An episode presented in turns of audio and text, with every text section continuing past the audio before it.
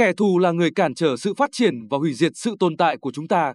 Trước khi bàn đến các kẻ thù bên ngoài xã hội, chúng ta hãy tìm hiểu kẻ thù gần gũi nhất và nguy hiểm nhất của con người. Đó là thiên hướng tự hủy diệt. Thực sự trong gen mỗi người, luôn tồn tại thiên hướng này và nó thể hiện khác nhau tùy thuộc hoàn cảnh cũng như địa vị. Ở tầng lớp trên cùng xã hội như vua chúa, chúng ta có thể thấy biết bao ông vua đã tự hủy diệt bản thân bằng lối sống xa đọa, trụy lạc và tham tàn. Tần Nhị Thế đã khiến nhà Tần tan nát và phải mất mạng trong tay gian thần chỉ sau vẻn vẹn 3 năm. Rõ ràng lúc ông ta làm vua, nhà Tần vẫn còn nội lực hùng cường. Nếu ông ta không tự hủy hoại thì sức mấy nhà Tần sụp đổ được. Ở cương vị vua của trời đất bốn bể, tại sao ông ta không biết lòng nghĩ cho tương lai, cho vận mạng của mình mà chăm lo việc nước, đốc thúc trung thần, trừ gian diệt bảo.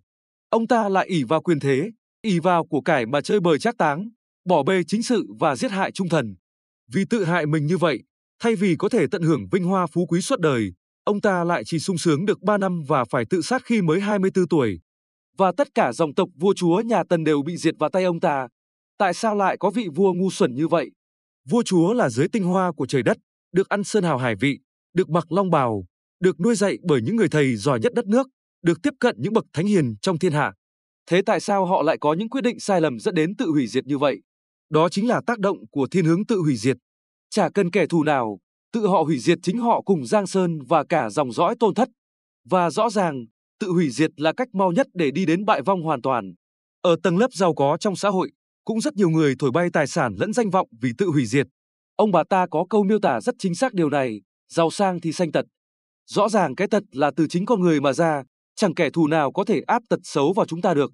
Nên cái tật chính là kết quả của thiên hướng tự hủy diệt. Họ tạo dựng được cái gì, họ có xu hướng muốn chính tay hủy diệt cái đó vì họ cho rằng họ có quyền và được tôn trọng khi làm như vậy.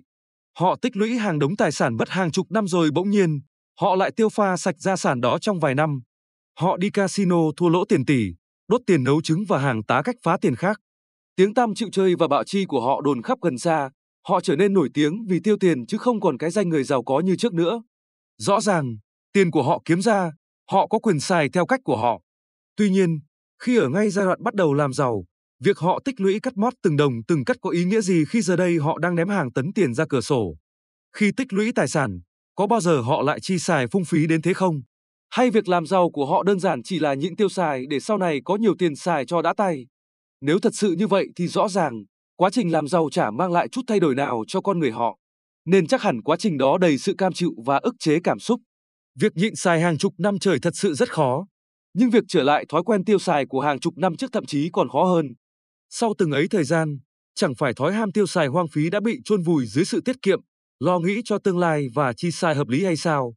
Tại sao sau từng ấy thời gian, những thói xấu bị chôn vùi ấy lại được khai quật và trỗi dậy mạnh mẽ tới mức không kiểm soát được? Bởi chính ma lực của sự tự hủy diệt. Nó sẽ thì thầm bên tai bạn rằng, bạn đã sống tiết kiệm mấy chục năm rồi thì giờ giàu rồi tại sao bạn không thỏa mãn cho bản thân? Bạn đã chi xài hợp lý mấy chục năm rồi thì giờ giàu rồi tại sao bạn không thử tiêu pha hoang phí để biết cảm giác thế nào?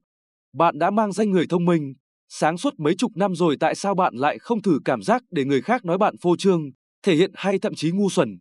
Nó luôn dùng tiền đề, bạn chỉ sống một lần và bạn đã trải qua hết cảm xúc tích cực khi làm người tốt rồi, để dẫn đến đề nghị hủy diệt, tại sao không thử sống ngược lại để có thể cảm nhận mọi cảm xúc cũng sung sướng không kém? Nếu bạn nhẹ dạ đồng ý, bạn chính thức bắt đầu tự hủy diệt bản thân mình ở một thời điểm không bao giờ phục hồi được. Xin bạn nhớ rằng, việc bạn chọn sống tiết kiệm mấy chục năm không phải là khổ là cam chịu mà là cái giá cần thiết để đạt sự giàu có. Ở tại bất cứ thời điểm nào, bạn không còn trả giá nữa thì sự giàu có sẽ rời bỏ bạn tức khắc. Sự giàu có hiện tại chỉ là tài sản tích lũy ở quá khứ của bạn, chứ thật sự bạn không còn giàu có nữa. Giống như bạn có một triệu đô la Mỹ đầu tư sinh lợi mang về 100k đô la Mỹ hàng năm nuôi sống bạn. Bạn muốn sống thoải mái hơn nên quyết định rút cả một triệu đô la Mỹ ra tiêu xài. Về bề mặt, bạn là triệu phú. Nhưng về bản chất, bạn sắp nghèo tới nơi vì khi xài hết một triệu đô la Mỹ thỏa mãn bản thân, bạn còn lại gì? Còn nếu bạn chắc mình chết trước khi hết tiền, cứ chơi thoải mái. Tiếp đến, việc bạn chi xài hợp lý mấy chục năm mang lại cảm xúc rất đáng tự hào khi hiếm ai làm được như bạn. Có kỷ luật là một chuyện còn giữ được kỷ luật hàng chục năm là một kỳ công. Tại sao bạn lại phải thử đổi cảm giác đáng tự hào ấy lấy cảm giác ai cũng có? Bởi tiêu xài hoang phí thì ai cũng làm được.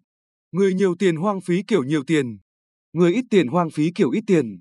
Chả có gì đặc biệt ở cảm giác được tiêu xài hoang phí cả nên việc gì bạn phải thử. Thêm nữa, dù giàu nhưng khả năng hoang phí bạn tới đâu. Bởi đâu có trần cho việc tiêu xài. Bạn có thể mua cái bàn gỗ 1 tỷ nhưng cái bàn giá 10 tỷ cũng có, 100 tỷ cũng có thì bạn có chắc đua nổi không? Cốt cái tiêu pha hoang phí hay thỏa mãn bản thân cũng nhằm thể hiện bản thân với thiên hạ. Nhưng đâu chỉ mình bạn giàu. Khi bước vào thế giới tiêu xài hoang phí, bạn sẽ nhận ra có hàng khối người tiền bạc chất cao như núi thì việc tiêu xài của bạn so ra chả đáng gì. Nên nghe theo lời cám dỗ của ma lực thì bạn cũng chả thể hiện được gì nhiều, mà tiền thì chảy ra ngoài gây lụt cả xóm làng. Còn về cảm xúc thì việc tiêu pha hoang phí cũng chỉ là mua thôi, cũng là bỏ tiền ra rồi mang thứ gì đó về nhà. Cảm giác cũng như mua bó rau cân thịt vậy. Chữ hoang phí thể hiện ở việc mua mọi thứ bạn muốn thì cũng giống như bạn muốn ăn thứ gì thì đi ăn thứ đó vậy. Lúc đầu thấy thú vị vì mới lạ và nhiều món ngon. Sau ăn qua ăn lại cũng chỉ nhiêu đó. Cảm giác chuyển sang trống rỗng. Chả có ý nghĩa gì cả.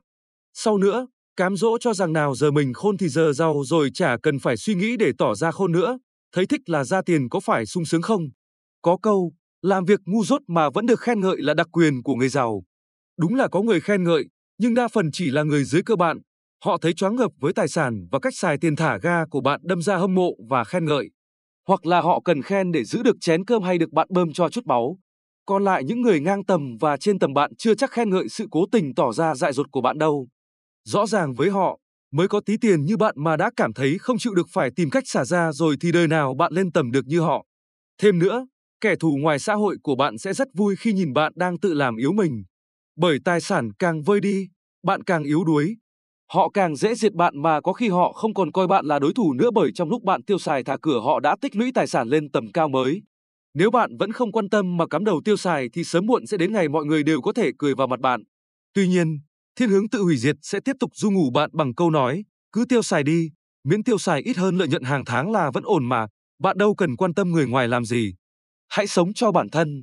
Vấn đề là đây cũng là ba em phổ biến khi nó hủy diệt những người khác, cứ hít đi, thử một lần cho biết, miễn thử một lần thì sẽ không sao đâu. Đời sống có lần mà quan tâm người khác làm gì. Hãy tận hưởng cuộc sống. Rõ ràng nó đang dụ bạn vào con dốc trơn, điểm khởi đầu tuy cao nhưng bạn sẽ nhanh chóng bị tuột xuống đáy vực thẳm.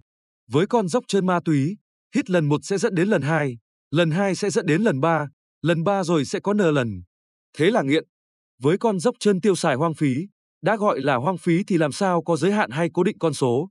Nên tháng này xài 1 tỷ thì tháng sau xài 1 tỷ năm, tháng tới xài 2 tỷ, tháng tới nữa xài 3 tỷ rồi tiếp đến nửa tỷ. Thế là không chỉ muốn sạch lợi nhuận mà còn thâm lạm vào tiền gốc. Thế là hết giàu. Đến với tiền đề chính của ma lực tự hủy diệt, sống theo khuôn mẫu hay kỷ luật thật nhàm chán. Đời người sống có một lần nên hãy sống thật khác biệt, thử mọi thứ trên đời không phân biệt tốt xấu để có cuộc sống trọn vẹn trải nghiệm. Nghe có vẻ tốt đẹp và tích cực, tuy nhiên tiền đề này ám chỉ lối sống bất ổn, vô kỷ luật, không tiết chế, không giới hạn, trụy lạc và suy đồi cả thân xác lẫn nhân cách để đạt sự cực khoái.